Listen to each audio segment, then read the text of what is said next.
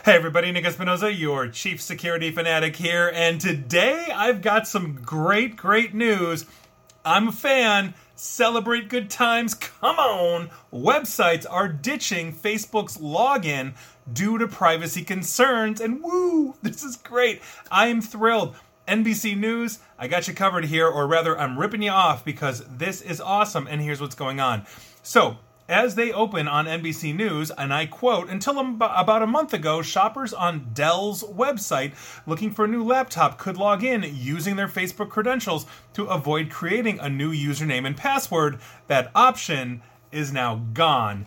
Yes, big fan. Now, Dell isn't alone, and this is interesting. Other big brands, we're talking Best Buy, Ford Motor Company, Pottery Barn, Nike, Patagonia, Match, the dating website, and Amazon's video streaming service Twitch have all basically removed the ability to sign in using Facebook's SSO or single sign on. Now, this obviously is a huge departure from just a few years ago when the Facebook login was basically all over the internet alongside buttons that let you use other single sign on platforms like Google, Twitter, and LinkedIn. Now, according to Jen Felch, she is Dell's chief digital and chief information officer. She said that people stop using social logins, probably not just Facebook, for reasons that include concerns over security, privacy, and data sharing. Quote, we really just looked at how many people were choosing to use their social media identity to sign in, and that just shifted over time. One thing that we see across the industry is more and more security risks or account takeovers whether that's Instagram or Facebook or whatever it may be. And I just think we're observing people making a decision to isolate that social media account versus having other connections to it. And quote, Jen, yes. I'm going to buy you a drink if I ever meet you. I am a huge fan of that.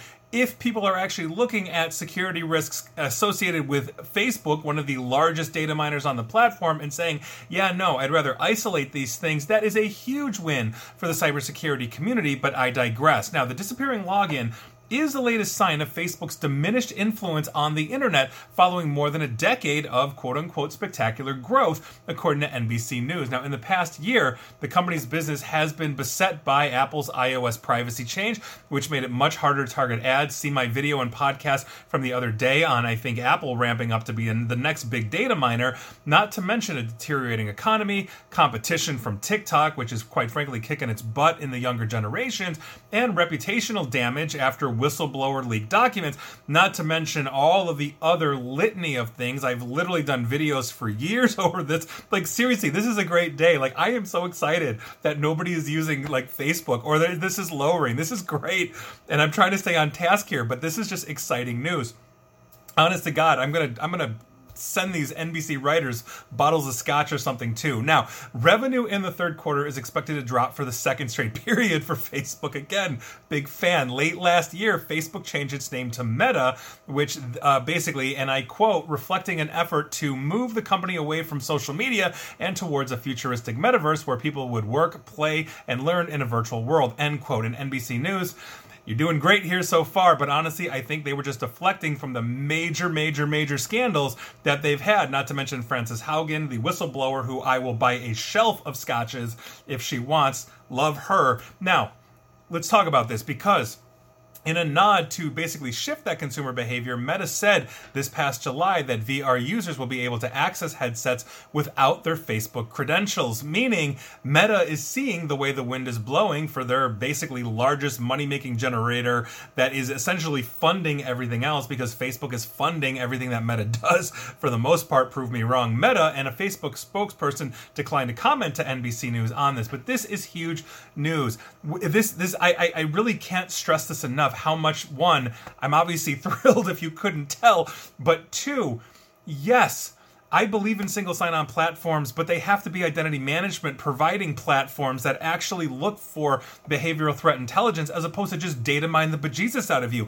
And it always bothered me from the very sense that, like, oh, log in with your Facebook account, log in with your Google account, you know, log in with your LinkedIn account. No, Facebook doesn't need to know what I'm doing when I'm going to sites outside of Facebook, nor does Google or anything else. Not to mention the ad trackers that they've got absolutely everywhere, which is the next bastion I'm sure we'll be talking about sooner than later. But Facebook losing out essentially in that data mining as you are not using your Facebook account as an actual login to do anything from buy from Dell or Patagonia or Best Buy or Ford. For all places, this is great. This is huge. This is what I want to see. Let's compartmentalize that data. Let's make it harder to break into your life. And let's not give Facebook any more competitive intelligence that they can use to sell to basically advertisers without your knowledge or on the periphery of your knowledge, I should say. So, this is great news. That's a wonderful Friday. I am thrilled. Smile on my face all weekend now. And there you go. And please like, share, follow me here on Facebook and Twitter, but just don't use them for single sign in options. Same with YouTube, a Google product. And as always, stay safe, stay online, please stay private, and together we can overcome Facebook. Thanks, everybody.